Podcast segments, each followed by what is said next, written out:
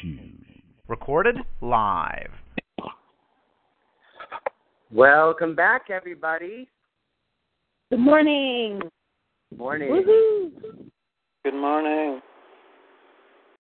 Um, I'd like to say happy one year anniversary to Group One. Made it a year with each other. How great is that?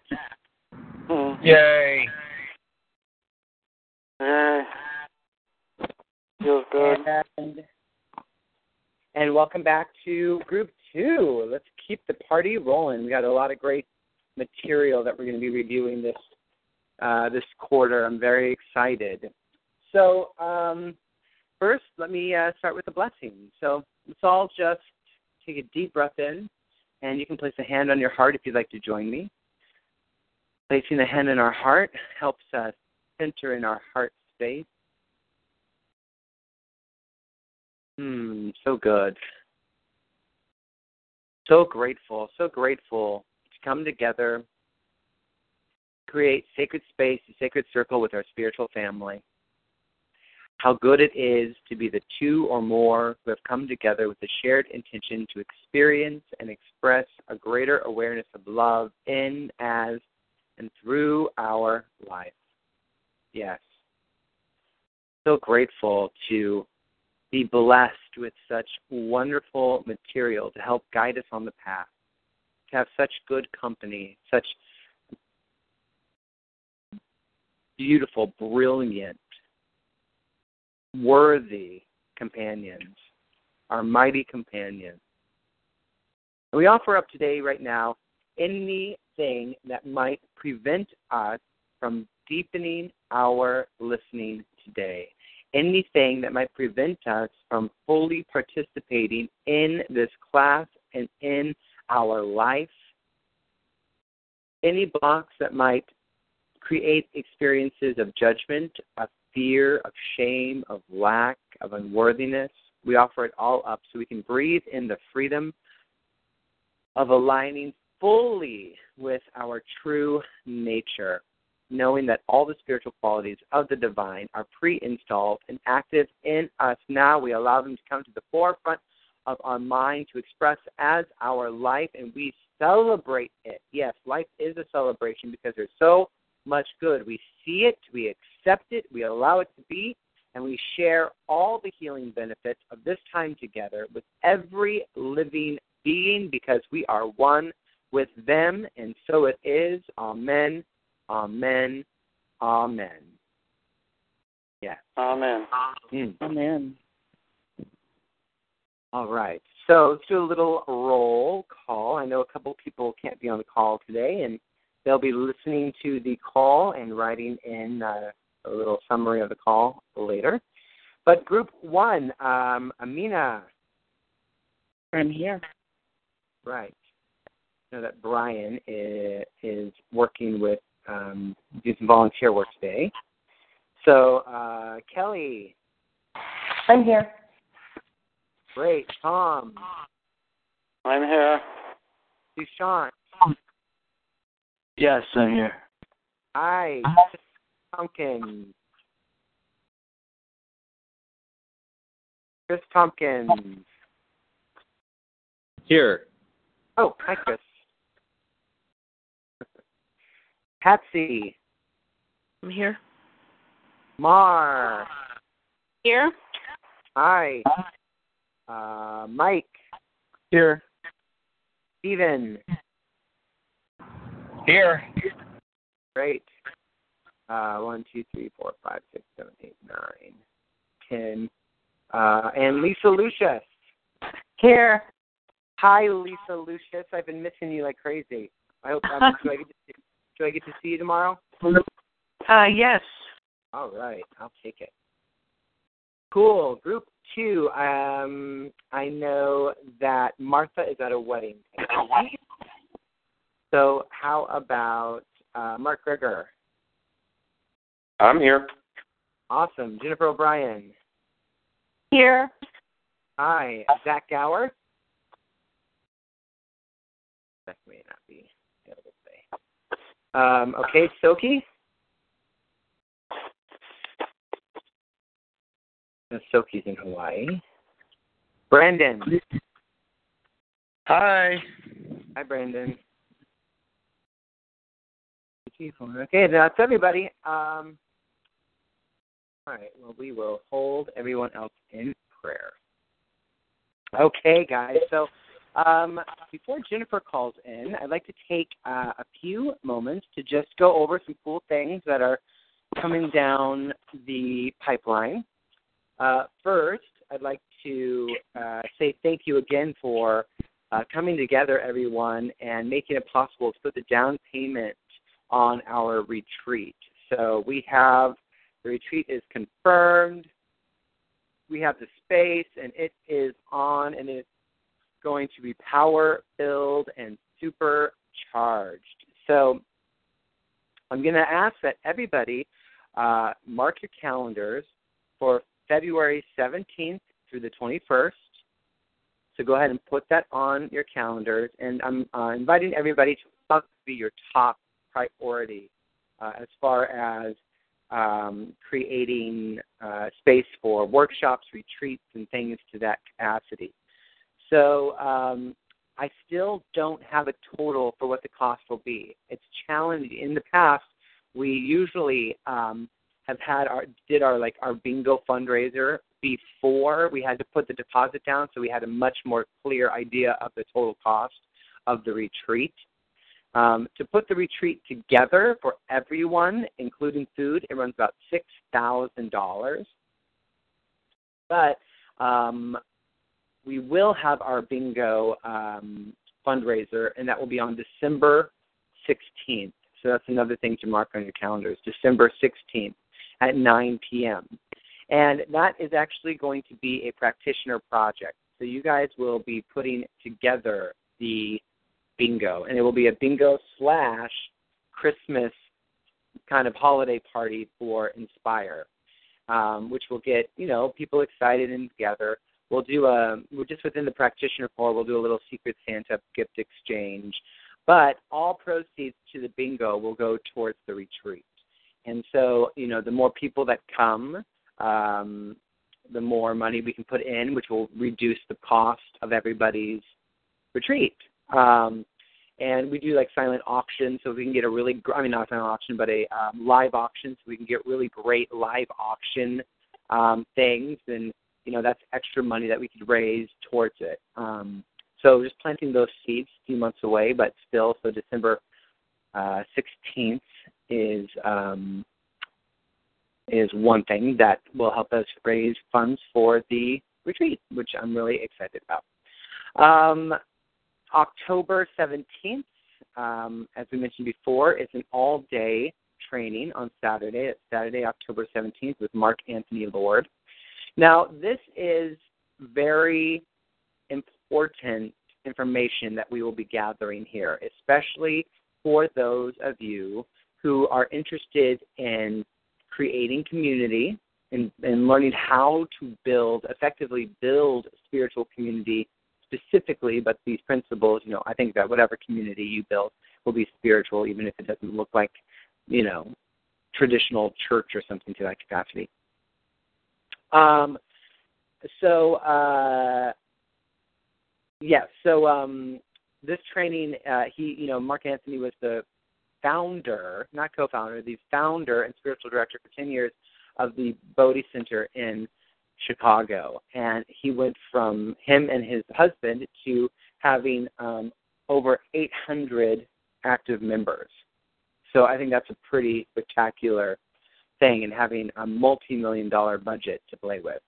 So he has some things to share with us that I'm open to hearing. I still don't. Um, he's been out of town, so I was out of town. Now he's out of town. So when he gets back, um, I'll get the exact times and everything for everyone. And thank you to those of you who have uh, put money towards that as well. The total cost of that workshop is five hundred dollars. So I'd like to raise those funds. Um, so it's not coming out of the uh, Inspire Bank because that goes towards you know paying rent and things to that capacity.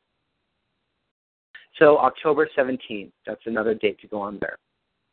Um, another item here is um, the LifeWorks Information Fair. Um, wait, is it Life? It's not LifeWorks. Um, Chris Tompkins, what is it at USC? I'm just blanking on it. Um, it's uh, Mo- for the kids. Models of Pride. Sorry, what? Mo- Models of Pride. Yeah, Models of Pride. Models of Pride. Um, Models of Pride is the largest LGBT youth gathering in America and the world, I, I suspect. Uh, it's at USC, and on October 10th, um, from 11 uh, 30 to 1 p.m. is an information fair. So, uh, or 11:30 to 1:30 or something like that. Um, I know setup begins at 10:30, and we have a table there. And so I'm looking for you know three volunteers that would like to man the Inspire table, so you can um, let the kids know what's happening out here and where we are and the services we provide. Um, if you are interested, we will have uh, you know we'll have our own call and we'll um, talk exactly about you know what that looks like. Now, if you're already planning on going, this might be a good opportunity for you to volunteer. Um, we'll do uh, this. Will, we'll offer two practitioner points for this as well. It's on a Saturday, so I can't attend because I'm going to be teaching classes. Um, but uh, three volunteers. They'll have a table and chair set up for you. We just have to bring all the flyers and stuff like that, which will create a little package um, for you at the center to take with you. So if you're interested in that, it you uh, it starts at 10:30. So if you're in group uh, two and you're called from 8:15 to uh, I mean 8:30 to 10:30, you can take the call maybe in your car. Uh, maybe get there early, park, and just do the call in the car, and then you can just walk right up over there if you feel led to do that. So it's a great opportunity to meet some LGBT youth, to get the word out there, to get flyers in their hands. Maybe we'll get some stickers or something like that. Um, so please email me if you would like to do that. I'm looking for three volunteers. Three volunteers. Um, if you're in group one and you usually do your call on Saturdays, you can do, just be in Wednesday's class that week, and then um, you, you don't have to feel rushed or like you're missing out on anything. So just email me if you would like to participate in Models of Pride at USC on Saturday the 10th, which is a week from next Saturday, from 10:30. It's probably going to be about from 10:30 to 2 p.m. at the Info Fair. Um, anything else? Ah, yes, exciting news, guys! In November, November 16th, which is a Monday. This is a definitely mark your calendars. Venerable Dhyani Ywahoo will be visiting Inspire and giving a teaching. Um, you've heard me reference Venerable a lot. We did a project. We did some work out of her one of her books. She is um, our in our lineage of teachers. She's our grandma teacher. Uh, she's Jennifer's teacher. So, um, and she is, like I've said before, the closest thing to an enlightened being I've ever met. And just to be in her presence is a transformational experience. I believe Jennifer's going to talk a little bit about her today.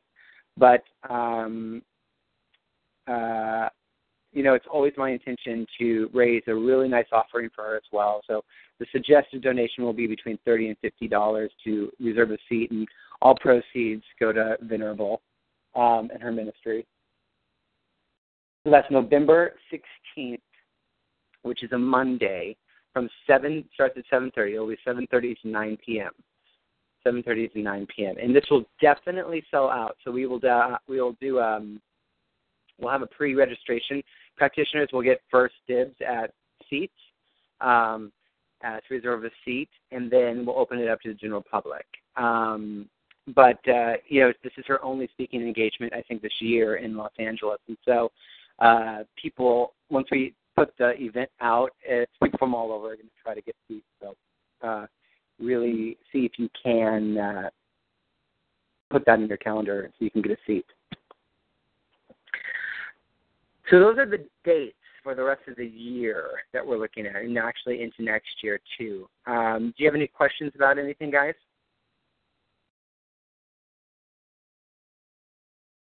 Jesse, that that uh, Mark Anthony Lloyd event, you said it's five hundred dollars. That's five hundred dollars total or for each person or Total, total. For all of us combined, it's five hundred dollars.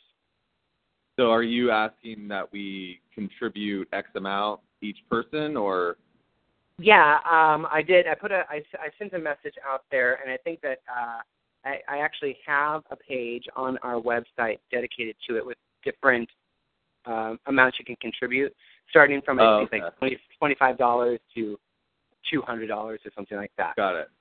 Okay. Yeah. Perfect. Thank And I'll uh, I'll repost that in our Facebook groups. Okay, thanks. Yeah. I suggest this is Cal. Um, Yeah. Did you want to mention my item now or at the end of class? Oh yeah. So uh, sure. So Kelly needs a couch to crash on or a place to stay. Um, is it the Um, it'll be October 16th, maybe the 17th, and it'll be me and Curie, but like I'll have, which is my dog, I'll have her service dog vest. So I mean, if, if anybody's in a no pet building, she would, she should still be okay. But I'm looking for somewhere, definitely the night of the 16th, possibly the 17th, so that I can stay for the workshop. So if anyone has a couch or an extra room or something that Kelly could stay in for the 16th and possibly the 17th, um, that would be great. So you don't have to answer now, but uh, unless someone was just about to answer, no. The music playing there. Okay. Um, well, okay. So everybody has Kelly's email address. If not, we'll, we'll post that in the both Facebook groups as well. So just reach out to her and uh, let's get on that so she can uh, participate while she's here. Um, okay, so uh, I have about five more minutes of your time, then we're going to take a little break. And then Jennifer's going to call in at 11. So I'd like to talk about uh, each group's homework assignment for this week for our first official work class. Well, you're working today, but you're receiving a lot of stuff today when Jennifer calls in. But um, so this week, group one, um, your let me see, group one. Okay, so your assignment, group one, is to read the foreword. So read all the forewords and the biographical introduction in Testimony of Light. Read the forewords. There's I think two or three forewords, and then a small section called biographical introduction. So have all of that read before class. And then please jot down these two questions and be prepared to discuss them in class. Uh, and I'm looking for some uh, for you guys to actually bring some uh, talking points into class. So don't. Uh, I really invite you to not um, wing it uh, in class. Actually, have something written down with some points that you'd like to discuss. The first question is, what are your thoughts on channeling and telepathy? What are your thoughts on channeling and telepathy? Is it possible? What comes up for you? I'll repeat the question. This is for group one. What are your thoughts on channeling and telepathy? Is it possible? What comes up for you? The second question is what happens when we die? What happens when we die?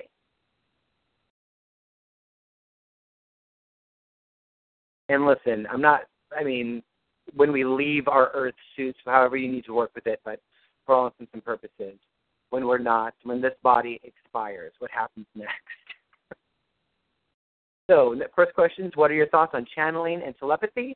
And, uh, you know, is it possible? What comes up for you? And the second question is what happens when we die?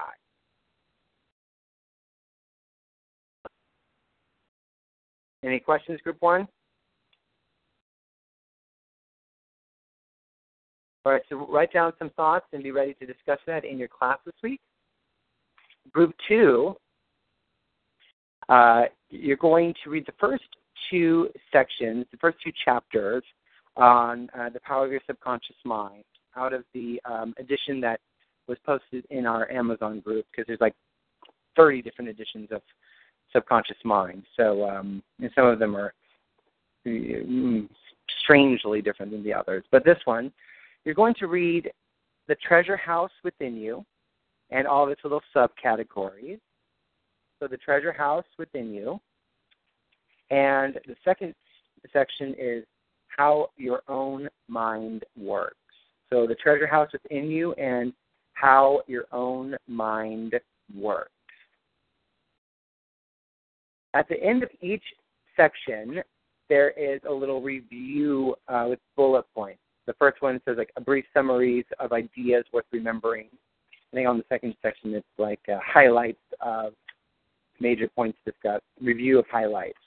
So use that, uh, review that, and then um, write one paragraph on each section. So submit two paragraphs to Brian by Friday at noon, written, and then uh, be ready to discuss those in class as well. So the treasure house within you is the first section, and how your own mind works. Um, it should be pages, I think, like 12 through 27. And then just look at the high, look at the review at the end of the chapter, and submit a paragraph on each section to Brian by Friday, uh, by Friday by noon, and we'll discuss those talking points in class. Any questions, Group Two?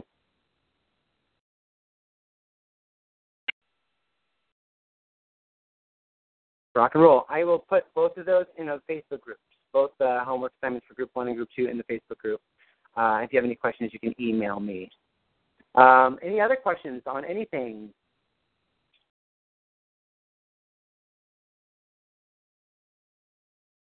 Would anyone like to share any gratitude?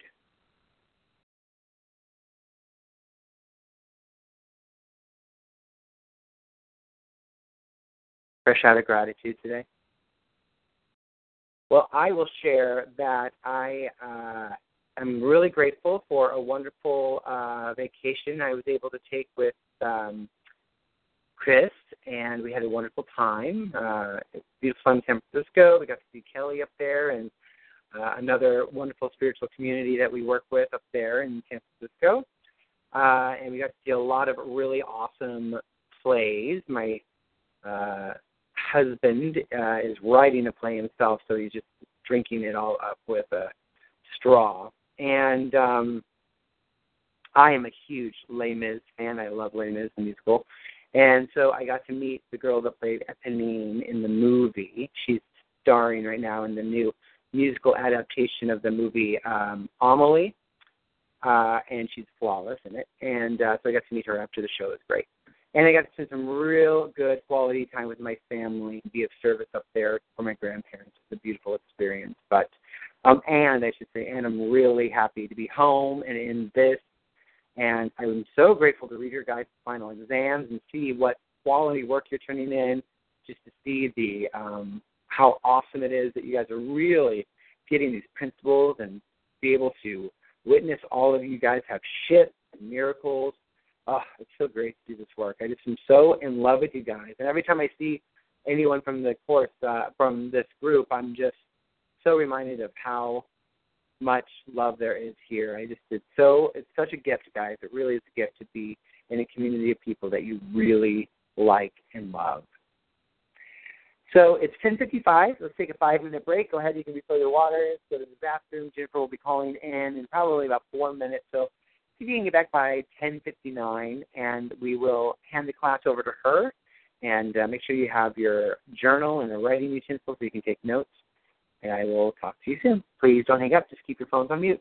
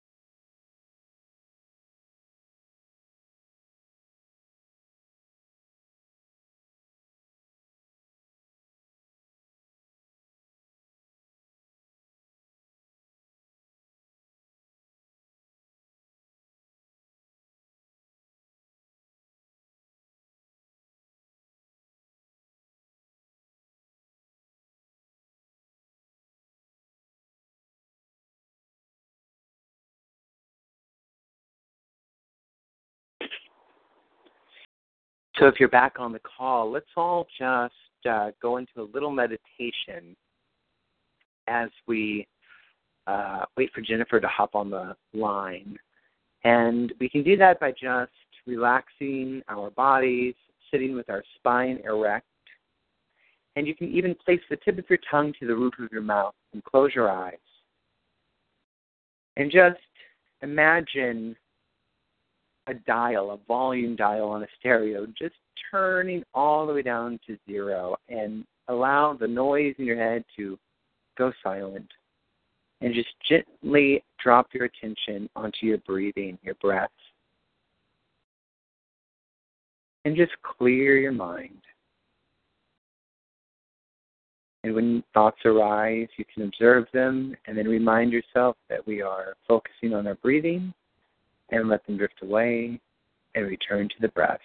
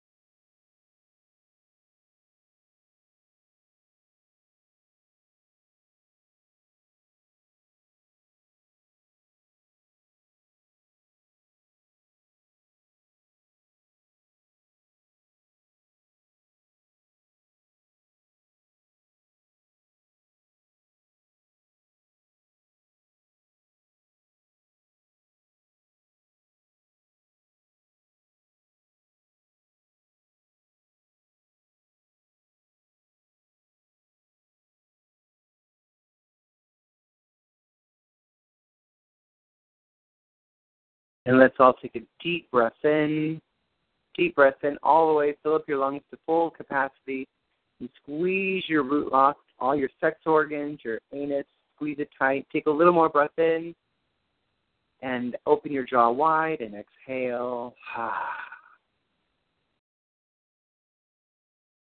And you can just wiggle your fingers and toes, and we can welcome Jennifer Hadley. Welcome, Jennifer. Thank you. I'm so happy to be with you. We are happy to have you with us. So, um, I shared, Jennifer, with everyone that uh, Venerable Dhyani is going to be um, visiting Inspire in November and offering a teaching, and we're very excited to have her. And I thought maybe you could um, share a little bit about Venerable and your experience as her student or um, and her as your mentor and teacher, and allow us to go a little bit into developing um, how I know my experience with Venerable and what I came away with was a real um, interest in incorporating more ritual into my spiritual practice. And so I thought maybe you could share a little bit about why ritual can work for us, how it can work for us, and um, the value in it, and how we can, you know, um, powerfully incorporate that into our own practice, and what it's done for you. And I'm sure that Spirit will guide us and will guide you exactly where we need to go. So I hand it over to you, and again, thank you so much for calling in today. My pleasure. And it's my joy to share about my teacher, Venerable Dhyani of Ywahoo. So, Venerable actually this November is celebrating her 70th birthday. And uh, she, uh, Venerable is Native American and her heritage in the Native American is the Tsalagi family, which is or tribe, really not family, tribe, and the which is also known as Cherokee, and she is of the Ywahoo clan, and she is the incarnation or reincarnation of many powerful spiritual beings who have walked the earth over centuries, and some of them known to us, some of them not known to us. And her birth was prophesied. And so when she was born into her family, her grandparents who are were are very very wise beings and great teachers in their community in their tribe in their clan. Um, they knew she was coming to be a prophet and a teacher and a carrier of the lineage. And so they prepared the way for her and they taught her from as soon as she was born, they started supporting her and teaching her how to remember and stay in touch with the infinite nature that we're all part of. So she had this level of caring and teaching that supported her in staying uh, totally attuned to her awakened nature. And so she is the most fully realized being that I've ever personally known. And she is the only person I've ever met who truly, that I've known, that truly, truly walks her talk. And um, Jesse, you you were there. She shared this summer that recently one of her grand, I think maybe her great granddaughters, asked her grandmother, Venerable's daughter, Lisa, uh, did Dhyani ever speak unkindly to her? Did her she asked Lisa, her grandmother, this child asked her grandmother, Lisa, who is Venerable's daughter, Did your mother ever speak unkindly to you? Was she ever mean to you? And Lisa said, No, no, she never was. And um, the granddaughter just had a, a hard time imagining or believing that. As it's hard for us to imagine, right? That we could ever have that intimate relationship. So this is Venerable's oldest daughter that she had when she was a teenager. I'm not sure exactly what age, and raising her in uh, New York. Uh, how was it that this young woman, maybe even we could say a girl, uh, could raise her child, and she's raised, she's given birth to four children. So how could she be that loving and be that kind? Well, you see, when we're tuned into our infinite true nature, there's no reason to be unkind. And this is the thing about why we're choosing to be on a path of awakening. Because when we um, awaken to our true selves, then we move into a place where we no longer are making mistakes. So you, if you think of all the things that you'd like to experience in your life, the only reason you're not experiencing the fullness of love and joy and prosperity and harmony and freedom and wisdom and clarity and wholeness and every one of the spiritual qualities is because there's some belief that you have that's blocking your expression, your knowing, your understanding of it. So the path of awakening is the seek first the kingdom which is within, and all else will be added unto you. So she walks in the world demonstrating what it is to be um, much, much closer to that than we are. However, we are one with her, so she's really just showing us what's possible for us. And she's also taken the path of uh, celibacy and uh, has taken vows of compassion, the bodhisattva vows. So her aspiration in this world is to be the bodhisattva and to help us all awaken to our true nature. And it's uh, what I can tell you is I first met her in 1987 or encountered her in I'm sorry 97 1997 and you know how they say that when the student is ready, the teacher appears? Well, that was certainly true for me. She was speaking on a Wednesday night at Agape, and um, Reverend Michael claims her as uh, one of the most important people, Michael Beckwith, one of the most critical people in his life in terms of his path of awakening. And um, he invited her to speak on a Wednesday night, and as soon as she started speaking, I just knew, oh my goodness. By the sound of her voice, I knew she knew. and so I thought, where did she come from? Where did she come from? Oh my gosh. And I knew immediately I had a desire to know more of her.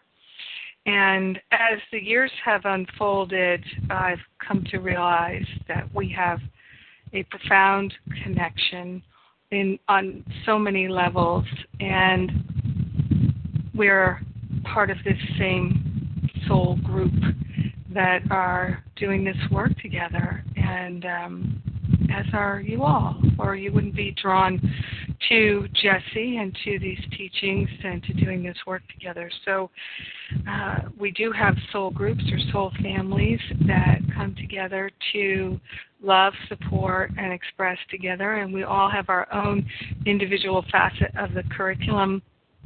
No one's is more vital or more special than another's. They're all integral, they're all one. And so um, we're very fortunate to have in our midst someone who is in that awareness of the truth. So, one of the things about Venerable is she is very um, multidimensional.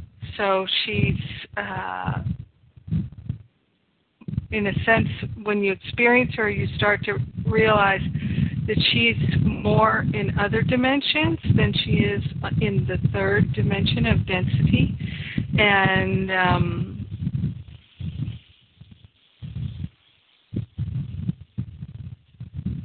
and we're all moving in that direction of being able to carry a higher vibration and have a more expanded awareness beyond time and space where we can really truly see and know what everything is for. And from that space, we have no misperceptions. So, how do we get to that space? It's really through the practice of compassion and non judgment.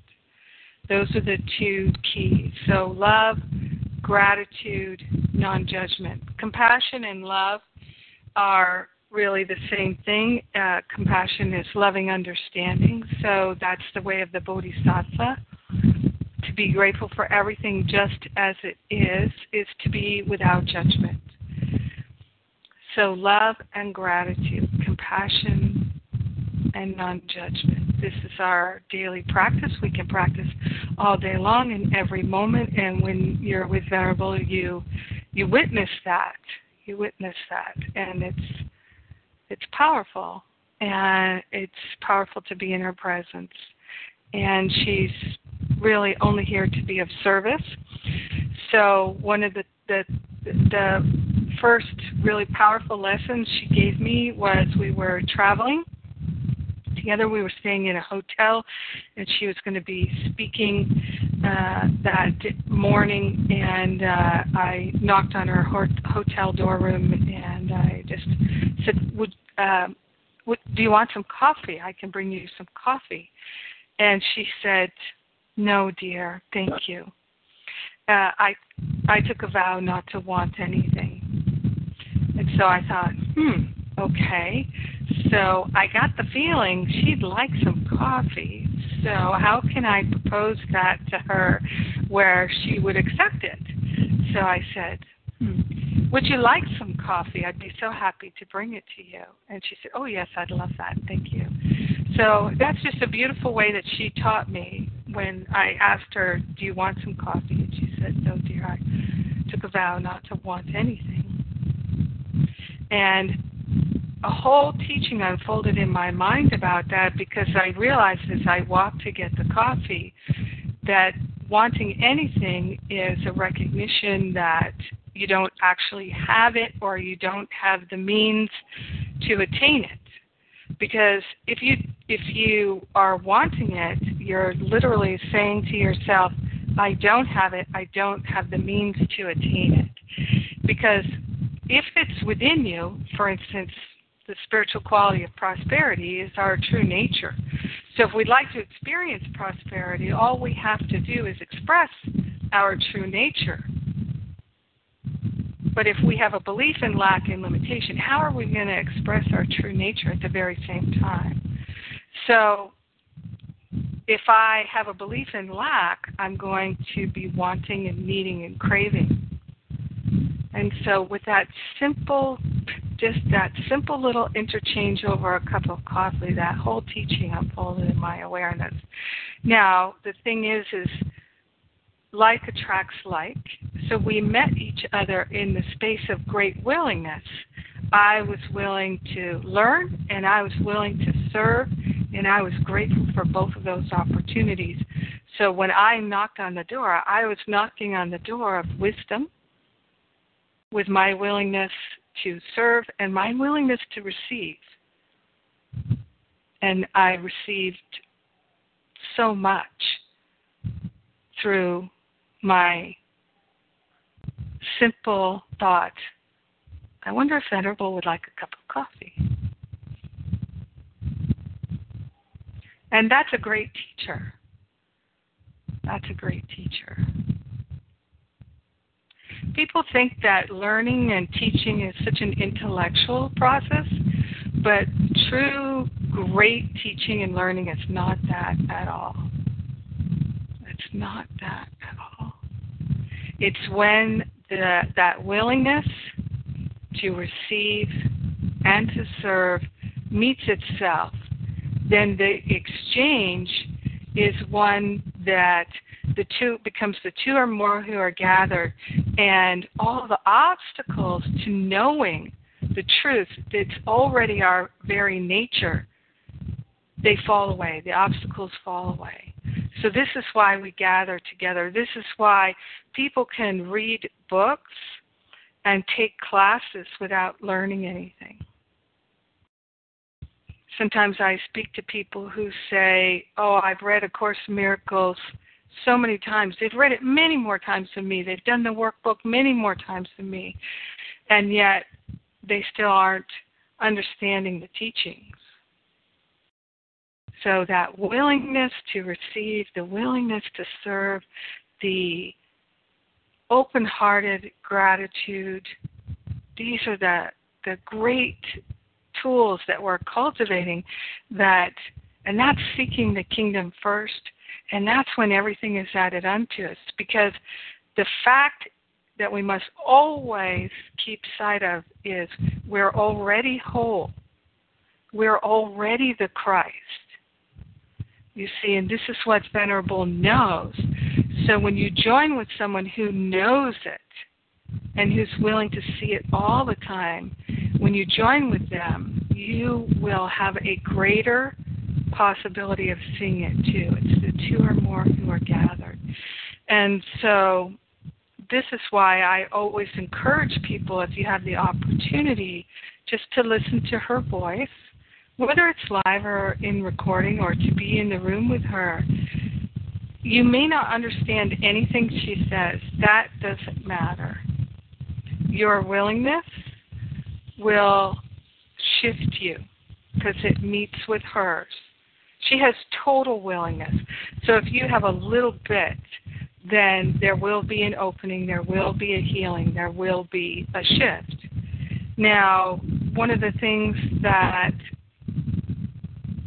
is my experience, and I would bet that it's probably your experience too, is we go into situations with willingness, but then, and we have a realization of truth, we have an opening in our heart and in our mind, And then, because our willingness is not something we're truly cultivating, and there's not a constancy of willingness and gratitude and compassion that we're cultivating, not that we're not, you know, it's okay if we're not already there yet, but if we're cultivating it, we're going to keep coming back to it and coming back to it.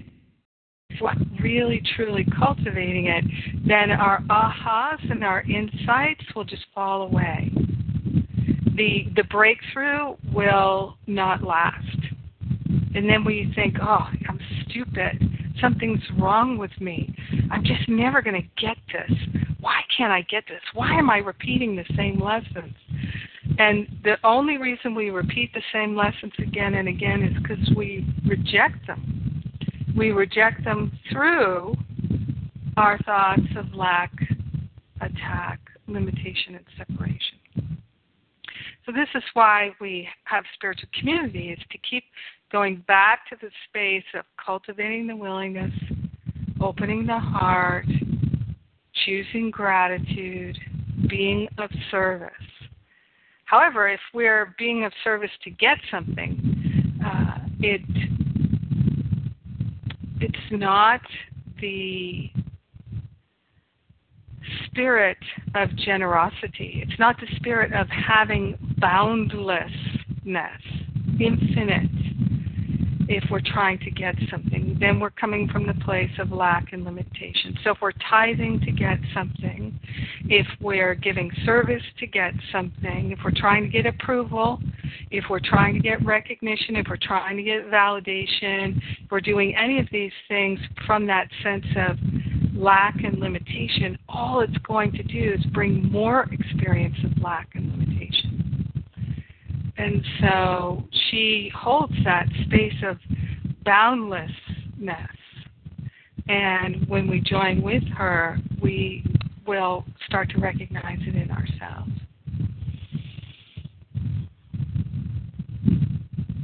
Is there anything, let's see, uh, Venerable's also a Buddhist teacher.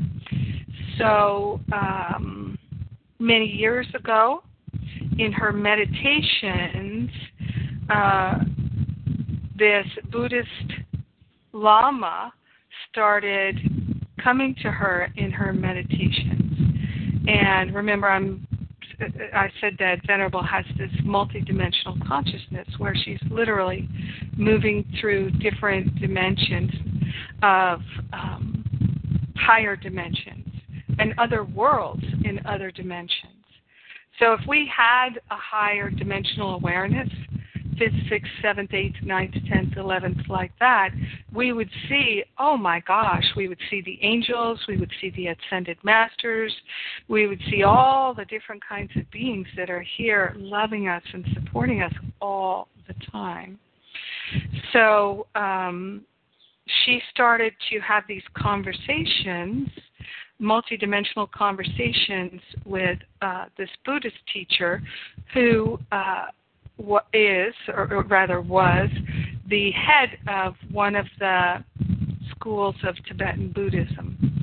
And uh, he's now deceased, but he was uh, living uh, in India at that time, I believe.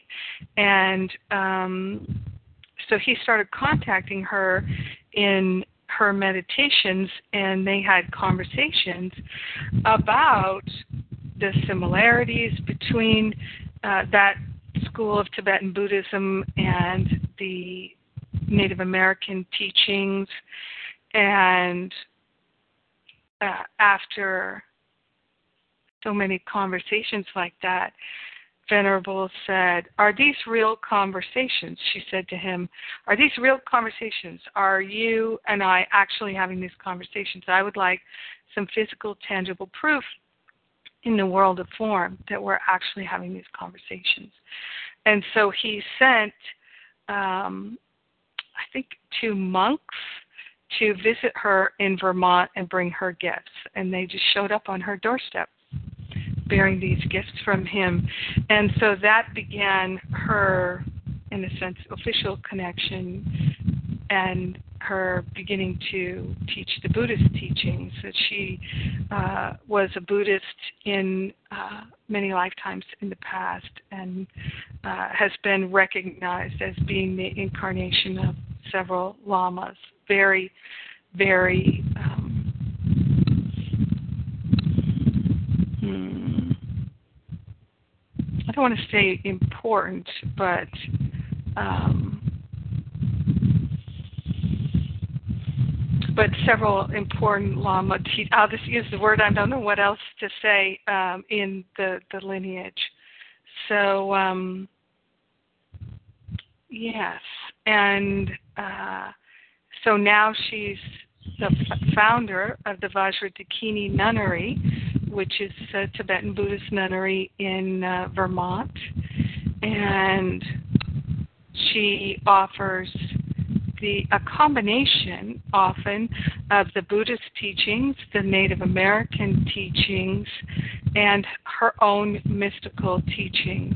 And so she weaves together these three schools, and she also teaches um, just from uh, one or the other in different instances. So if you're interested in learning about the Native American, Tsalagi, Cherokee, Ywahoo teachings, that would be uh, the Sunray Meditation Society teachings. And she has a whole program there where it's very extensive and you study with her for many years and you can become a minister in those teachings. And she also offers uh, Buddhist teachings on a regular basis. And uh, you can, if you know anything about Buddhism, you can take refuge with her. And and then she, you're uh, um, really saying that she is your teacher and that she is going to help you to attain enlightenment. And um, you can also just enjoy the mystical teachings that she offers on a regular basis through beautywayproductions.com. So sunray.org for the Sunray folks and beautywayproductions.com and then Vajra Dakini Nunnery not sure exactly what their web- website is, but you can find them. And um, Venerable is, is has Vajra speech, Vajra V A J R A, which is the pure speech. So the sound of her voice, what she's saying uh, to the one who's interested will help call them to their awakening. So um, I've had experiences of being with her where I have felt a complete shift in my awareness that I held on to, that I didn't let go of. So just by being in her presence and having her speak a certain teaching very simply, like one time she said, uh, and it was actually in conversation on a break between teachings where she said somebody was energized speaking uh, about things uh, about politics or something and you know what the president sort of um, being complaining about the president and saying what he would or wouldn't do. This was many years ago, and um, I don't remember the exact nature of the conversation. And uh, Venerable said something like, It's important to recognize the power of speech and not to speak anything that you wouldn't like to have brought into manifestation. And I was actually teaching that. That's the law of cause and effect. I was actually teaching that at that time, but I wasn't really living it. I was giving myself permission to complain, to judge, uh, and to say things that I did not wish to bring into fruition. I was giving my, it was like in my mind, I thought, okay, the law of cause and effect is real, but I I'm not going to try and live that way all the time. What? No, that's beyond me. But in that moment when she said it, I felt this energy move through my whole being because I was so willing in that moment to live the truth. And I, I made the decision in that moment I am not going to give myself permission to energize things I don't wish to call into being from now on. And so I started to become very vigilant in my word. And I still find corrections every day, and I make those corrections every day with love and compassion. And I'm grateful to make those cor- corrections because I do not wish to bring anything into my experience that's not of love. So, my willingness, I heard the teaching for the first time with my total willingness, and it changed my life. Literally, it completely changed my life. So, that's the value of having a teacher who is pristine, and she is pristine. Not that she doesn't make errors in understanding. Sometimes um, she will so clearly see the truth in the invisible, she won't see something that's happening in form and take it into consideration. And I've been with her where I've actually said to her, Well, what about this? And then she's like, Oh, you're right. I didn't see that. And so her sight was just above it and not taking it into consideration.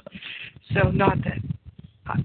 So, um, you could say that was an error in sight or a misperception, but um, I've never heard her say anything that wasn't true. And I've never heard her say anything that I didn't know absolutely with my whole heart that she embodied it. And there are very few spiritual teachers that you'll ever meet. This is part of my vow is not to speak things that I've read in a book that I don't live. So that's part because I I don't feel like I've learned I if I don't live it I can't teach about it because then I'm teaching you don't have to live it it's not important. So there are times where I might say I read this where I'm I'm uh, speaking about something that I haven't actually experienced that I don't know in a fully embodied way. So, and that my ability to do that, and the, my understanding the importance of that, that's my integrity. It comes from watching her and understanding how important and valuable that is. You know, and and Jesse um, Jesse aspires to that same high integrity, and so this is why he's been drawn to me and to Venerable. And this is why you're drawn to him.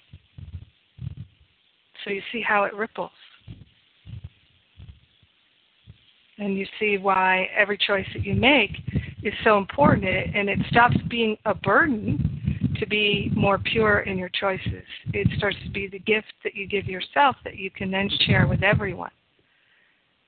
That's the teaching that Venerable lives. And by being around her, I've learned it. So I think, is there anything else you'd like me to say or any questions? I uh, I feel very complete with that. It was really beautiful, and uh, I'm so excited to uh, be able to have the opportunity to host her. She wasn't sure if she was going to be able to do it, so I was happy when they gave us the green light. Um, and I'll just open up the, the circle for questions if anyone has any questions about uh, Venerable. And if everybody feels complete, great, but please feel free to uh, ask anything. And then um, Jennifer can, uh, you know, we can stay here for a while or Jennifer can continue on.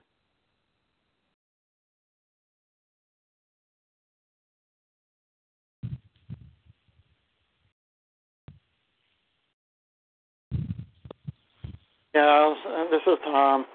I will have one question. Uh, know, I love the teachings. Uh, what you're saying is to, uh, if you're reading it uh, and you're teaching from that reading, you have to live it, or at least try to embody it and be willing to to live it.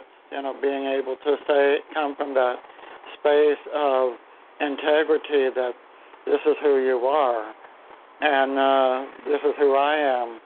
So, what I want to know is, you know, when you're saying uh, about, you know, the coming from uh, lack or limitation, or feeling that you're coming, that you're doing something to get something, which is the same thing as, you know, you're you're coming from that space of uh, not uh, of feeling that you're not not having enough, when uh, reality that you do have it. So, can you expand on that a little bit? You know, especially when it comes to like relationships. You know, how we relate to another person or how we attract that which we're seeking.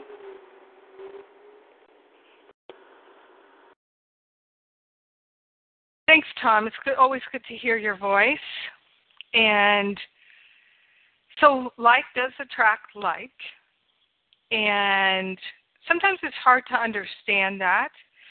So, I think that there are two two really good ways to understand that part, which is that eh, so we could call it the mirror effect also. So when I am I'm going to attract individuals of a like vibration, of a like mind, who are thinking similar thoughts. And I'm also going to attract people who are going to help me to learn based on my willingness. That's still a like attracts like. And then I'm also going to attract people who are experiencing a challenge that's similar to a challenge I'm experiencing or I have experienced. And so when something bothers us, some person bothers us or what somebody does bothers us, there's the mirror. They're helping us to look within and to correct our own thinking by correcting it about the other person. So, this is the teaching in A Course in Miracles that is all forgiveness is self forgiveness. So, all forgiveness really is, is the release of the judgment, the meaning you've made of it. So, when someone bothers you, you're not bothered by what they're doing, you're bothered by the fact that you're holding a judgment in your heart about them or what they're doing. And so if you hold that, you're going to feel disturbed. So the other mirror that we experience is, uh, like I said, when someone is putting on a display of some kind that is showing us how we used to be. Uh, in some way, shape, or form, and or what those thoughts of disharmony, lack, and limitation look like, attack thoughts. And it's a cry for love, for us to be compassionate. And so if it disturbs you, then they're reflecting back to you your own thinking, your own belief system. If it's just a big display or even a small one, but it doesn't bother you, then it's the cry for love. It's the opportunity for you to build your compassionate heart. So those are the there's there's that.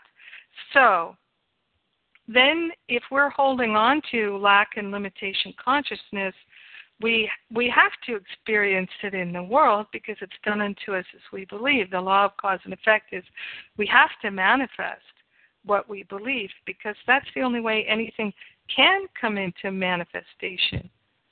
Is we think it, we believe it. So we have belief systems thought patterns that we brought into this human experience to heal. It's the karma from previous incarnations. So we've written a script to bring those blocks to love to the light of our awareness so that we can look at them and decide, oh, I do not need that block to love anymore. Now, when things come into our life and they're upsetting to us, that's exactly what's happening. There's the opportunity to look at that karma, that belief, and to relinquish our interest in it, to release the attachment to it. So when these upsetting thoughts come into our mind, they're literally magnetized, like attracts like, magnetized into our awareness. So the thought is attracted by our belief system into our awareness. Our awareness is our God power. Our awareness is our God power. We choose what we're going to shine the light of God into. Every thought, and I've said this before in these classes, every thought contains an image. And when we think it, we're shining the light of God into it to make it appear in this world in form. So, form is our thoughts, our feelings, our experiences, and what manifests tangibly in 3D. Most of us are living in the world of thought, and most of us are barely experiencing the world of form. We're mostly experiencing the world of thought and emotion. So the good news is is we can do so much healing so quickly by really deciding to be extremely mindful and to give up the investing, reinvesting in that negative karma by reinvesting in those beliefs. So it's our nature to be prosperous and abundant, but if we believe in lack and limitation, it's not going to happen. So, and you know this from your Science of Mind training, Tom.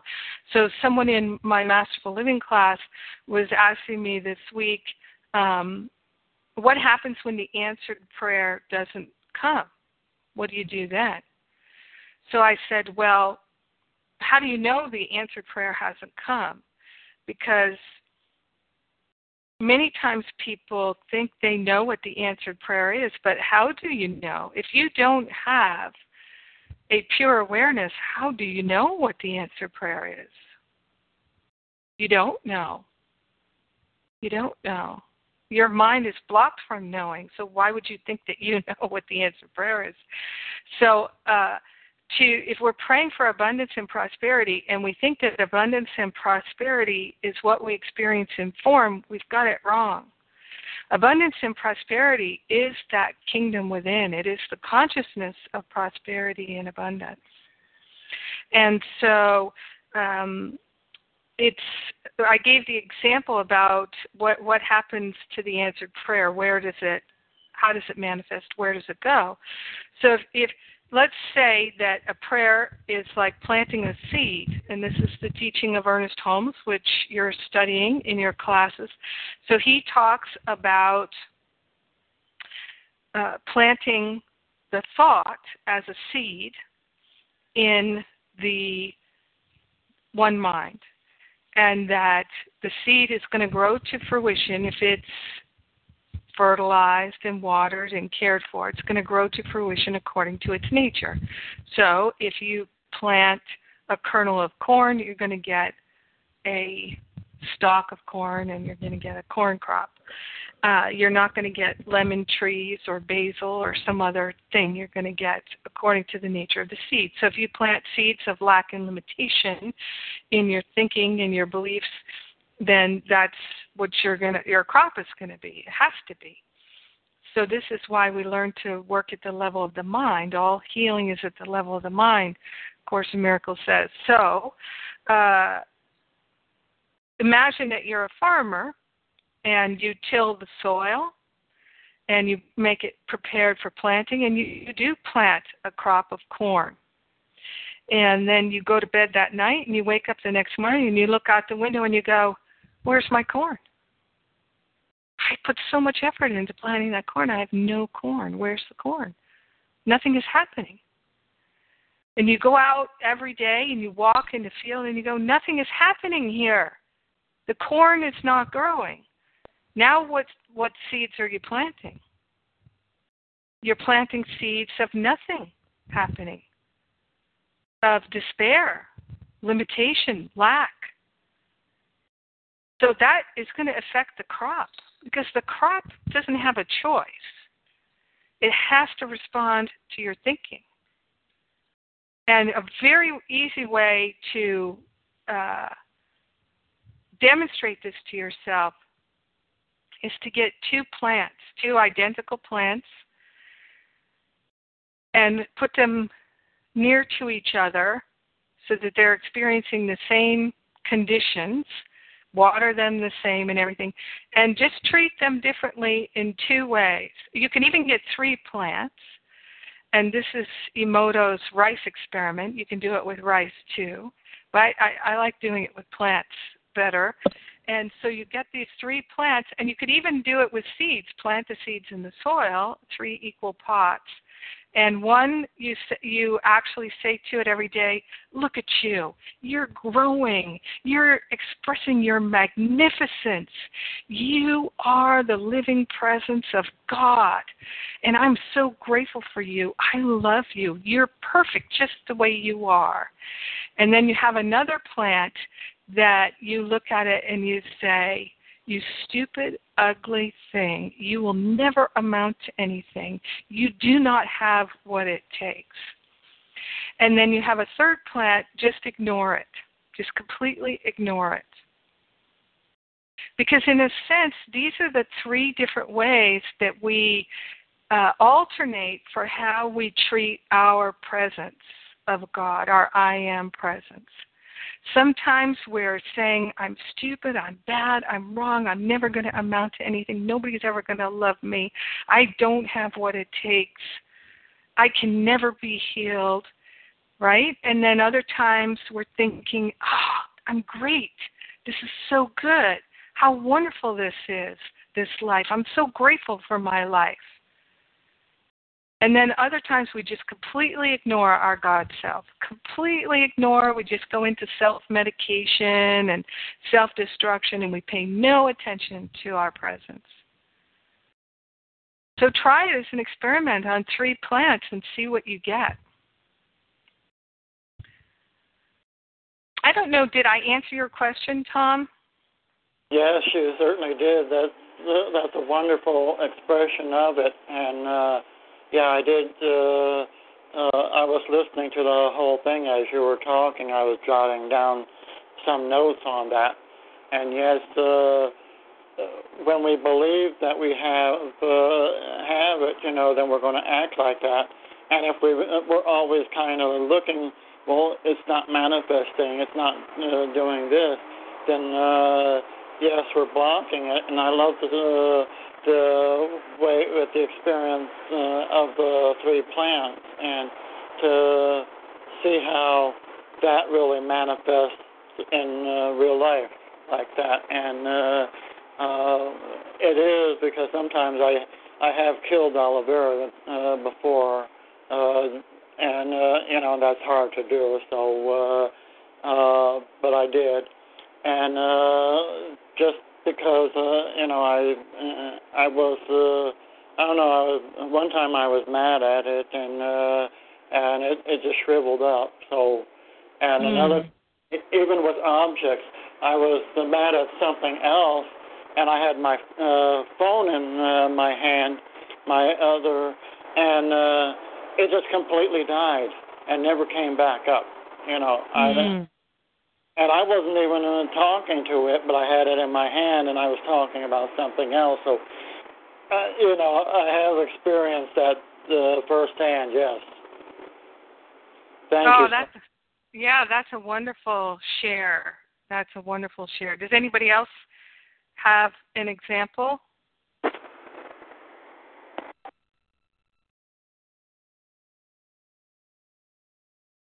Any questions?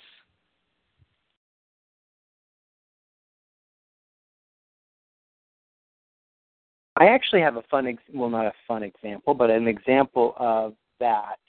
Um, and it was right around, it was actually when I was in Masterful Living, and you were giving that exact teaching. I was living in Studio City with my roommate, uh, my then roommate, Lauren, and uh, we both had dogs, and I had Sammy, and she had a little dog, Moxie and Moxie was a yapper, um, and the whole condo was hardwood floors. So like when she would yap, it would be like a piercing nail in your eardrum. and I think that both and my sister was uh lives close by and she works close by, so she was just always over. And I think we both uh sort of de- developed a resentment towards Moxie because of her yapping. We loved her, but you know we just didn't love her as much. Uh, we weren't giving her as much love as we would Sammy, the you know the crowned prince of everything good in the world. And um, but I started to experience that Moxie kept getting sick. She just kept getting sick, and um, and when you were teaching that, I thought, you know, I wonder if that it has anything to do with the fact that when she's here, a lot of times I just try to ignore her because I don't want her to bark. And so does my sister. So I said, okay, let's make an experiment. I was like, from this point on, and I taught, I, I gave my sister sort of the rundown of that teaching. I was like, so from this point on, we give Moxie just as much love and attention as we give Sammy, and just see if anything shifts. And my room, it, Lauren was like a really, she was a, a young, a young partner in her law firm. She was always working. So I would spend the majority of the time with the dog. I was sort of the caretaker. And when I started giving Moxie ju- the same amount of attention and adoration as giving Sammy, that dog was never healthier. She didn't get sick at all for that whole time, and it made me think of like, wow, you know, it's really there is some real potency to, uh, you know, what we place our loving attention on, and the um, miracles that can unfold. I mean, just a, a representation of health and uh, vitality just by placing my attention and become, being willing to uh, not withhold from this little critter. I remember that. I remember that. Yes, Moxie's precious. Yeah. That's, yeah. Such a great demonstration. So you see, Jesse's willingness to practice the truth teaching, he learned it, he'll never forget it. So he learned to take responsibility. Instead of thinking something's wrong with Moxie, he realized, oh, maybe something's wrong with the way I'm treating Moxie. And Moxie can only show up as a manifestation of what I think of her. And you know what? We're not that far away. We're two months away from Thanksgiving. So you've got two months as an experiment to really change your mind about how you feel about your family if you have any issues in your family. And see if you have a different experience when you're if you're with them at the holidays. Prove it to yourself and then you'll know it. So you Jesse had also asked about the power of ritual. And so you you can see how in a, in a certain way what I'm talking about with the plant is a kind of ritual. And so rituals it's not that they're magical because there is no magic. There's no magic in this world. But there there is living in the miraculous consciousness. So I did a radio show, oh, I can't remember now, earlier in September maybe, or maybe it was in August, about miracle mindedness, my Course in Miracles radio show. And so people have this really strong thought that a miracle is what happens in the world of form, but it really doesn't. The miracle is the shift in consciousness to release the thoughts that aren't true and energize what is true. To live in the awareness of truth is to be miracle mindedness. To value the truth is to be miracle minded. And then miracles will demonstrate in the world of form, meaning that things will seem to miraculously shift and heal. And when you practice this, you will find that it's really true.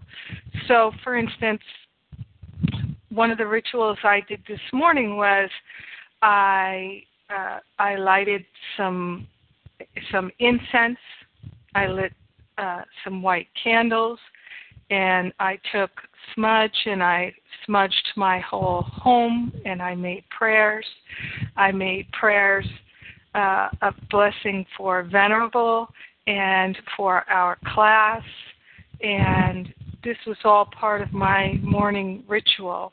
And brushing your teeth can be a ritual. Most people brush their teeth in the very same way.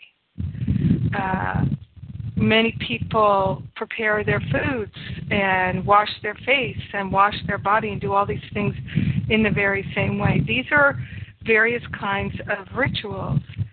So, rituals actually help us to feel grounded in this world. So, even the smallest ritual that includes adoration of your God self is going to change your life.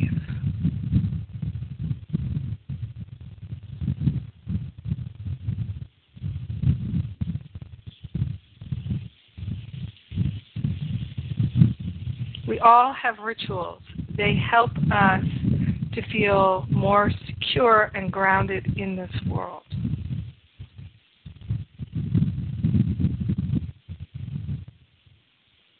Any other thoughts or anything about ritual that you like to bring up, Jesse?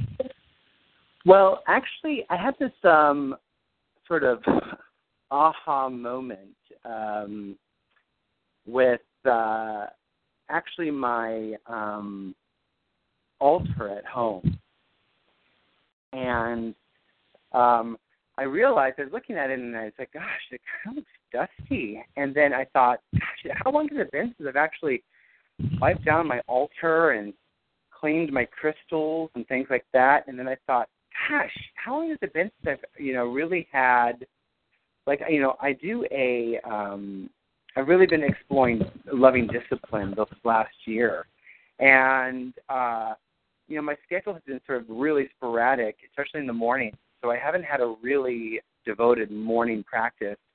Um, I usually have it in the afternoons, but that kind of became habit, and now my mornings are beginning to open up. But I haven't implemented a morning practice, which was the intention of getting a schedule where my mornings were opened up so I could have a morning practice. That's what I prayed for. And I realized that, wow, you know, it's the same thing with the plant and the rice and moxie, you know, that I had been, in a sense, I'd been sort of neglecting my altar at home, but I've also sort of been neglecting my personal practice in the way that I'm really interested in holding it. You know, I, I feel like oftentimes a practice can get into now listen my life is my practice okay? I practice service and i am always always mindful of everything that comes up and i go into inquiry. But there is i do have a interest a true desire to deepen my meditation practice and my prayer practice especially in the mornings and i realized that the altar at home was a reflection of my practice that it had become a practice and that i had not been I hadn't, I hadn't been putting enough attention into my altar, but the altar supports me in staying mindful. It helps me staying grounded in my practice. It helps me stay committed.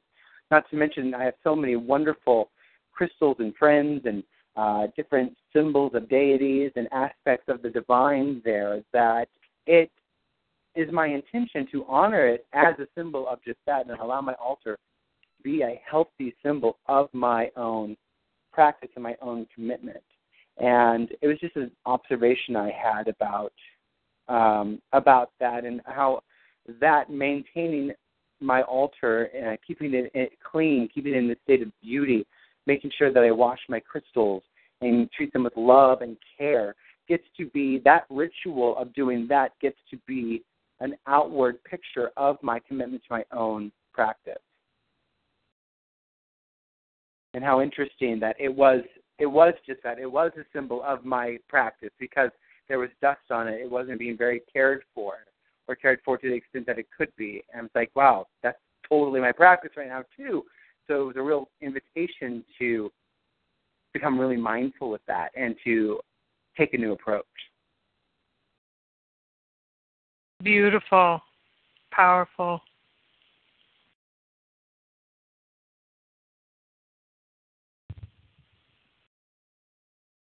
Well, we still have a half hour in class, guys. Does anyone have any questions for Jennifer about anything we've discussed so far, whether it be ritual, how to incorporate ritual, uh, maybe you look for a little more clarity around ritual. You could still ask a question about venerable or anything that she's discussed so far. Um, again, I'm so grateful to have um, such a wonderful teacher here um, uh, gifting us her time. So um, let's utilize it. And if you have a question that you'd like to ask that doesn't seem to be on topic, chances are it is on topic. So I invite you to ask that question anyway.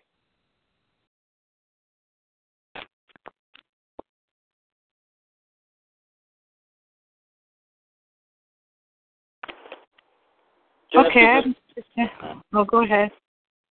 Just a quick note. I have to get going now, so I will see you tomorrow. Thank you, Tom. Okay. Yeah, I have a question. Oh. Can you hear me?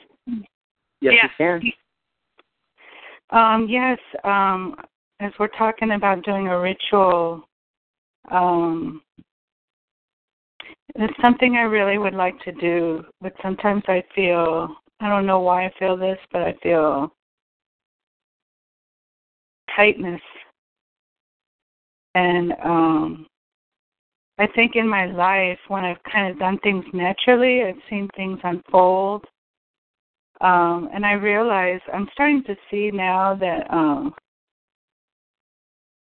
when I tr- like I've been trying to really um hold a thought till till it like a you know hold a seed till its fruition. Mm-hmm. and you know i've had to adjust my thoughts because um i started manifesting things that weren't exactly what i wanted and what i had thought. Like i was wanting some um i was wanting to do something because i have a passion for something. And i was holding a thought to get this thing started and what what I needed to in order to do that. And so it was really powerful, but then the very next day I got all of these odd phone calls from people out of nowhere just wanting to give me money, but it was for let's like a loan. And another place wanting to give me money just to go back to school. And I thought, okay, I even asked them, why would you call me? I've been, you know, it's been like 10 years and they, and sometimes they'll send me a letter and I said, why would you call me all of a sudden? And they really didn't have an answer. But, um, so I thought to myself, well, maybe it's because I'm not really believing in grace because if I was believing in grace, then I would feel like it's not alone, it's just something I have it's something that I didn't earn. It's just something that I have. So, you know, I'm trying to go back and incorporate that in my thinking. But all this talk about ritual, I don't know, I I it, I just get tense.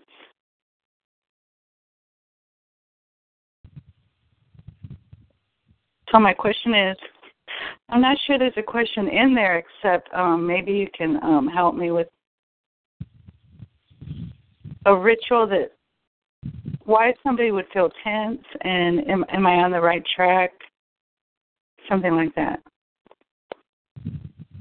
Yeah. Well, let me ask you, why do you think you feel tense?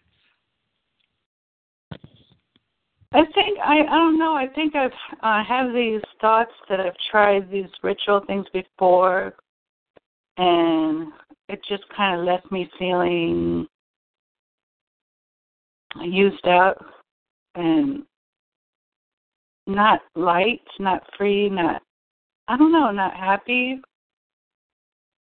Uh and I really want to feel that way. I notice that when I really want to do things, I really am happy and I do them, and sometimes they are ritualistic, very much so. But you know, it's not something that's uh, planned. It's just how I feel. Mhm. Well, in in the moment, sometimes it can be very challenging to determine the exact cause of tension.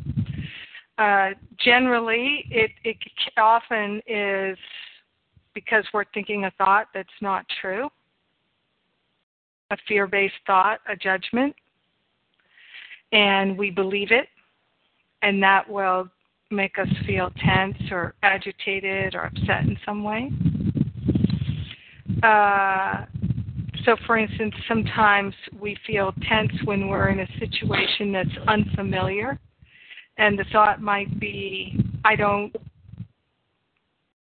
have my I don't know how to handle this situation, therefore I feel tense because I think I'm separate from divine insight and guidance and I have to figure out how to handle this moment and I don't know how already because my experience, my history, my past has not taught me that I can tap into the infinite. So therefore, I think I have to be able to handle whatever's coming based on my experience in the past. And so that's a lot of times why people feel tense. Or someone might be feel tense because uh, they notice that someone else is tense and they're empathic and they're in a uh, what Venerable would call resonance coupling where they're matching the vibration. The person who's tense is pulling them into that vibration because they don't have spiritual sovereignty. So uh, I've learned that if someone else is tense and nervous, I can relax and pull them into my vibration. That the higher vibration will always, in a sense, win out or uh, dominate but if we don't have dominion over our mind, then we might just go willy nilly wherever everyone else is going. It may be that in the past you participated in some previous lifetime in some kind of ritual that was violent or destructive. And so the thought of ritual might be stirring up unhealed um, beliefs.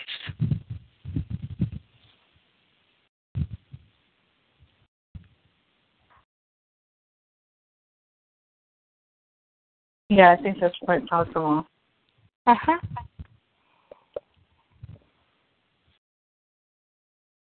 So then the opportunity, it, then it's an opportunity. It's always an opportunity. Tension, distress, upset is an, always an opportunity for purification of false beliefs. Always.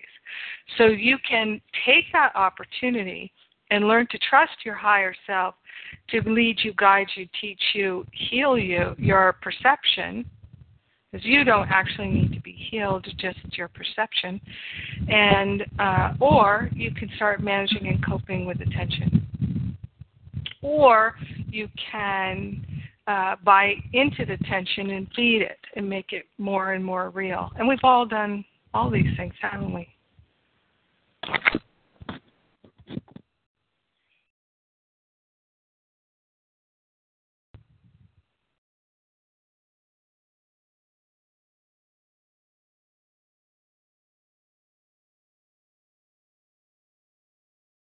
Anybody would like to add to this? Can you relate to this? I'd say this is Kelly.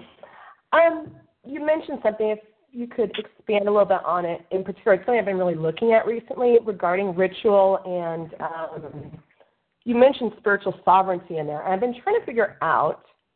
I hate to say figure out, but um, looking at considering like what do I do as part of my spiritual practice, and what's you know what are my rituals. Um, in particular, I mean, there's things that resonate with me that I've done for you know a couple years now but then there's also that balance of like when I have a teacher who I honor and love in my life, um, when they say like, "Oh, this is a really good practice for you," if I did every practice that like I've been doing, and then I add the practices that my spiritual teacher is recommending, I'm like almost like where I like I can't hardly get out of bed in the morning some days because I'm like, oh, I have this to do, I have this to do. How do you figure out what to incorporate in your life as well as simultaneously understanding that you have a teacher and incorporating what they say into your life? Yeah, that's a good question, Kelly. So I, I would say if you're having trouble figuring that out, then one thing would be to ask your spiritual teacher well, I've got all these practices. Are you saying that you really think I sh- I would benefit by adding this or doing this instead, or what? And and just bring it to them and trust their wisdom.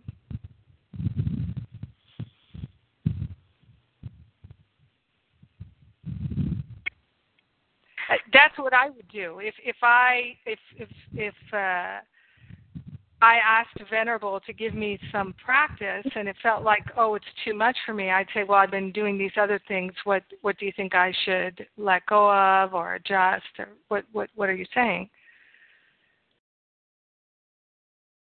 Okay. Yeah. Thank you. mm-hmm.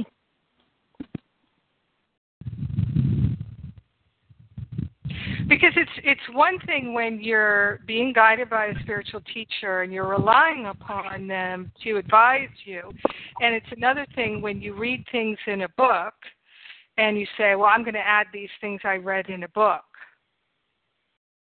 Because if if you're in that space uh, which i've definitely been in then I'm the one that's going to discern. Although there are times when I might go to Venerable and say, um, I found these practices in this book. I, it really resonates for me. I've been thinking of doing it. What do you think about that? Do you know anything about it?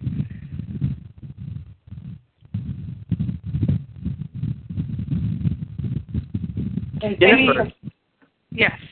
May I? Uh, I just want to interject too that one of the reasons I invited Jennifer to speak on ritual is because I find ritual to be a valuable uh, practice to or a value something to incorporate into my practice. It's really helped me one stay committed to an ongoing practice. It supports me in deepening my practice, but it's also something that I had to really work with because um, parts. Uh, I, I remember a teaching in A Course in Miracles saying, "Let go of ritual," and I thought, hmm, well, what does that mean? And so for a long time, I really, I think I misinterpreted that.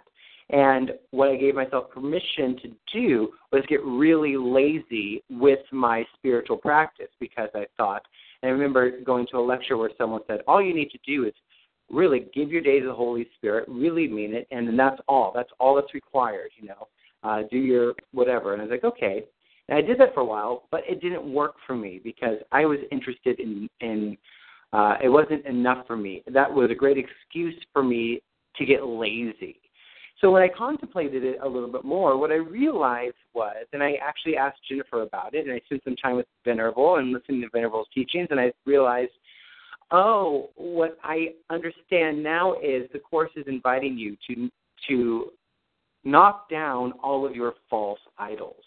Mm-hmm. It, don't make the meditation magic. Don't make mm-hmm. the, uh, the you know it all magic. Don't make the deities magic. What it is is it's know exactly why you do what you do. If this is a symbol of something, if this is a symbol of your invitation to allow the peace of God into your life, know that. But also know that the peace of God is within you, and this practice and this ritual is just supporting you in accessing it. And so when I got that clarity, then I began to really value ritual in my life because it supports me in staying disciplined. Um, and um, and I feel like it also supports me in having forward moving momentum. But it's a support it's a tool. It's not magical thinking anymore.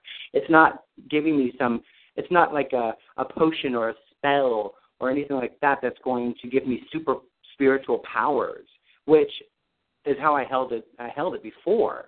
Now I understand, oh, this is all an extension of me and this is how I remind myself and honor myself in this practice. Yes, very beautiful.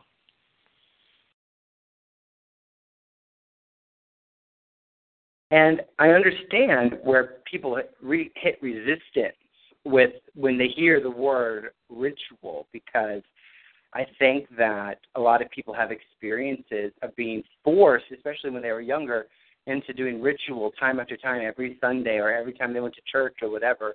And it felt routine. It felt like people moving, going through the motions and it felt mindless when we're really practicing being mindful. And a lot of you know people have had um, uh, not super loving experiences in those institutions. What that practice ritual, and so this is an opportunity for us to one practice forgiveness through the practice of developing rituals that work for us and being mindful in each one. And that's what I aspire to do is to allow everything that I do, and since my life is my practice, that my entire day can be a ritual of remembrance of the truth of who I am. And we get to practice that and play with that. And of course, it gets to be playful and fun in our own practice. And, um, you know, Jennifer, I really uh, value uh, a lot of the practices and rituals you have given me because once I was able to see them with that perspective, they really changed my life. They really helped transform my practice and deepen my practice and deepen my understanding. Yeah, I understand. And um, I'll be writing about this in my blog tomorrow, but we have a full moon tomorrow night at Pacific time, it is going to be at 8 p.m.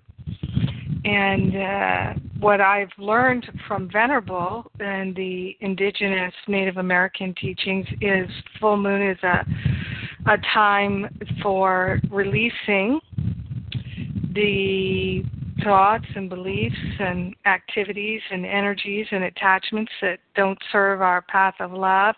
And it's also a time of harvest and we have a lunar eclipse.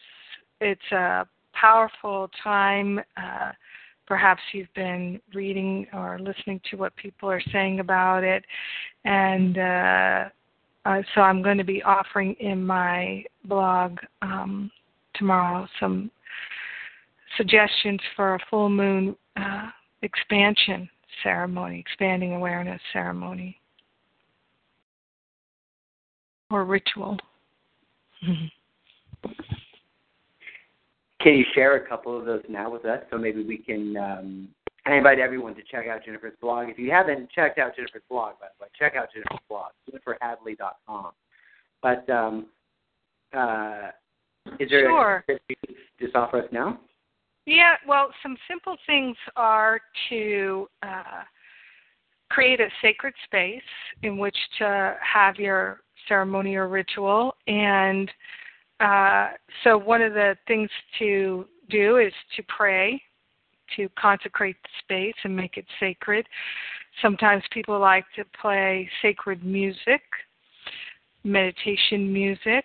Uh, sometimes people will prepare the space by cleaning it and smudging it, things like that.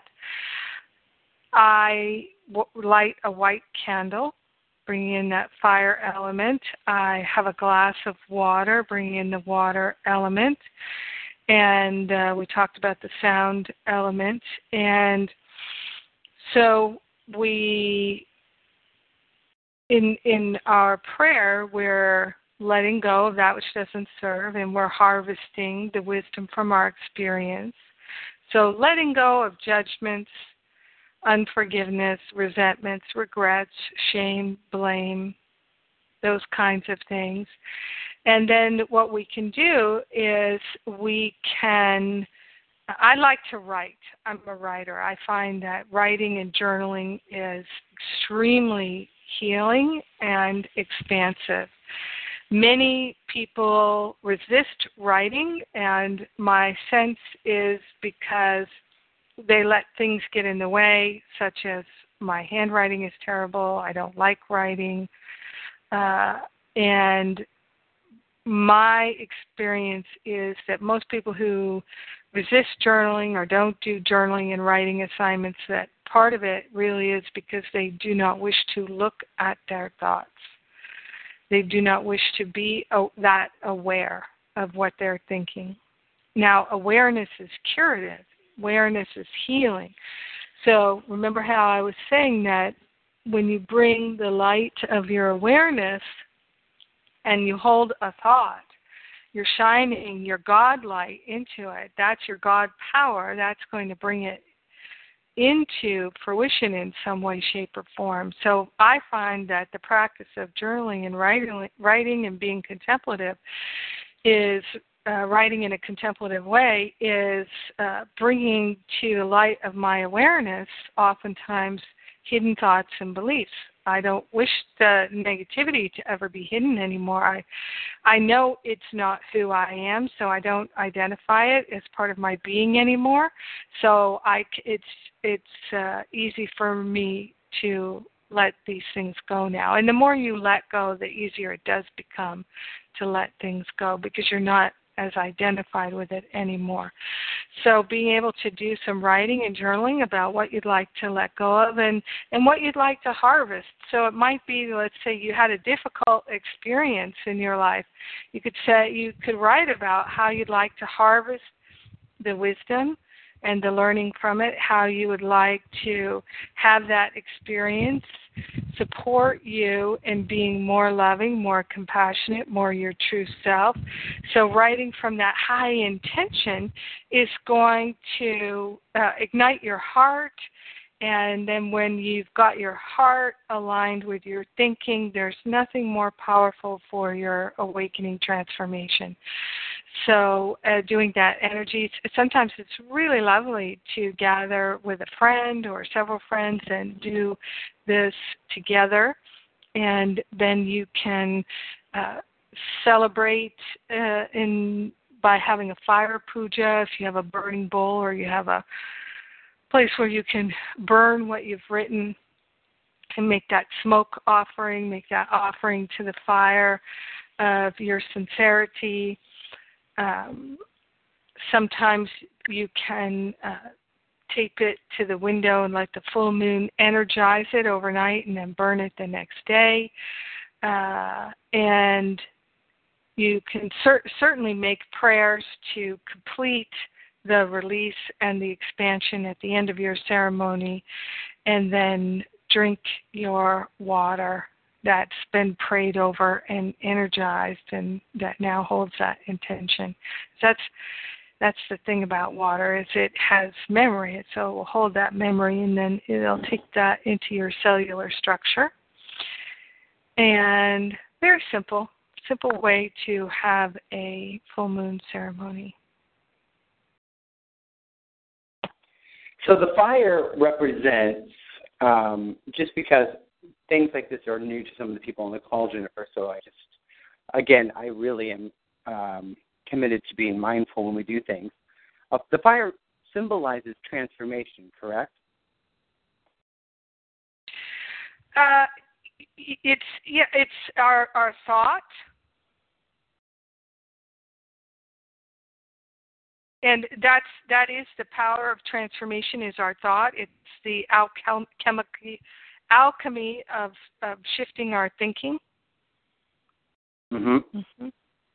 So, like when we like, I know that fire pujas are part of many, many, many different philosophical and theological practices. So, what is like when we when we burn something? What, does that like mean? What are we doing with that? Well, we're we're it's a consecration, so we're making that offering. And uh, one of the things about the Buddhist practices and the indigenous practices is it's making offerings all the time. So offerings are demonstrations of our intention and our willingness. So you rituals that? of offering. Hmm? Yeah. An offering is what? I love that.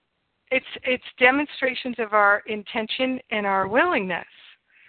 So this is why as I'm smudging my home in the morning, I'm making the smudge is an offering. I'm making prayers with it. The prayers are an offering.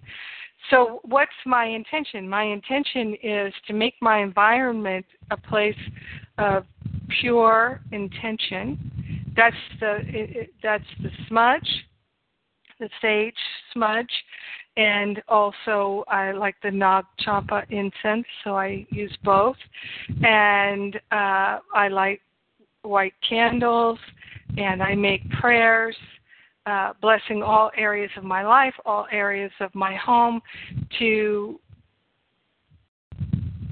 affirm my intention and my willingness to live a life of purity and intention because that's what I'm I'm choosing. That's what I'm teaching with every part of my being. So I energize that in my home and start my day with that.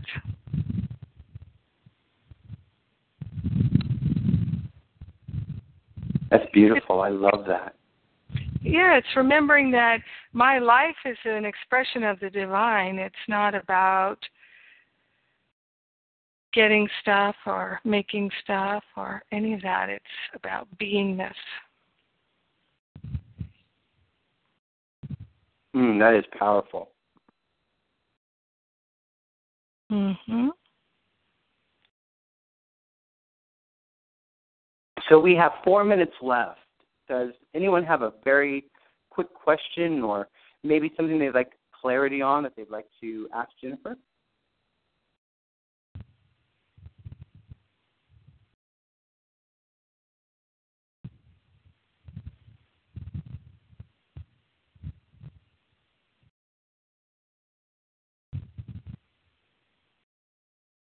Beautiful. Jennifer, would you honor us by blessing us out, by praying us out? And then um, after Jennifer uh, leaves the call, everyone, if you could stay on just for another minute, uh, I have one last uh, thing to share. And thank you again, Jennifer, for coming in as always and just um, deepening the conversation and uh, expanding the energy. And um, we're just sending so much love to you um, in Kauai. Thank you. My pleasure. So let's place our hand on our heart and move into that place of self compassion and gratitude, willingness, intention. Recognizing that this heart center is where the kingdom is we're grateful and thankful to consciously connect and commune with the higher Holy Spirit self in this prayer, connecting with our ancestors, the company of heaven, and all that is holy, for the purpose of recognizing our true identity.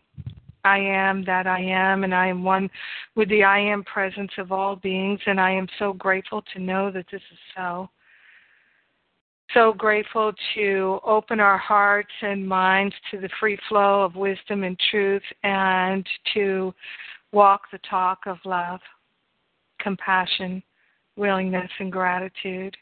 We're grateful and thankful to share the benefits of our awakening, our expansion, our healing, our joy with everyone because we're one with them. In grace and gratitude, we joyfully let it be. We allow this prayer to be our life. And so it is. Amen. Amen. Amen. Amen. Amen. Amen. Mm. Mm. Yes, ma'am. Love it. Blessings, everyone. Thank, Thank you, Jennifer. Thank you, Jennifer. Love you. Love you too, Amina. Yay, thank you. All right, so practitioners, um, today at 4 p.m. at the center, Parks Kramer, our uh, admin assistant, is uh, premiering the first yoga class of a new series that we're offering. We're going to bring yoga back now that we have a little more bandwidth. so Monday, Wednesdays, and Fridays at 7 a.m. Um, are different yoga and Tai Chi, and then Saturdays at 4 p.m. So if you're around and available, come on down and help us uh, bust in the new um, yoga series. I'll be there. I think Amina's going to be there. Parks will definitely be there. Um, and also, if you feel, um, if you would like to offer Jennifer a tithe, um, I really invite you to consider that. And her website is jenniferhadley.com. That's J E N N I F E R H A D L E Y dot com. And uh, at the top of her site, you'll see the area to tithe. I uh, really feel like it's um, she gives us some real good soul food, and I love to um, acknowledge where I get fed. So I tithe to Jennifer regularly, and I invite you to do the same if you feel inspired to do so. And with that said, um, I look forward to seeing those who are um, on hospitality tomorrow in the morning, and uh, I would love to see the rest of you as well. And much, much, much love, everybody. I'm so happy to be back in a new uh, quarter, a new module, and we're going to rock it out. So um, have a fabulous, fabulous rest of your day. Hey, Stephanie. Yep. Sorry, real quick. This is Kelly. I realized um, if anybody emailed me, a lot of you don't have my current email address, so I'll put that in Facebook. And if you can post that to the second group, it'll be great, so we can try to get me housing because I think a lot of people don't have my new email. Oh, okay, yeah, sure. Yeah, again, Kelly's looking for a couch commitment or an extra room for her and Curie on November 16th and possibly October. October, sorry, October 16th and 17th. Okay. Um, yeah, post that in the Facebook group and I'll get that to the other group. So thank you all so much. And um, if anyone, again, is interested in doing Models of Pride, Saturday the 10th, let me know. Talk to you soon. Love you guys. Bye.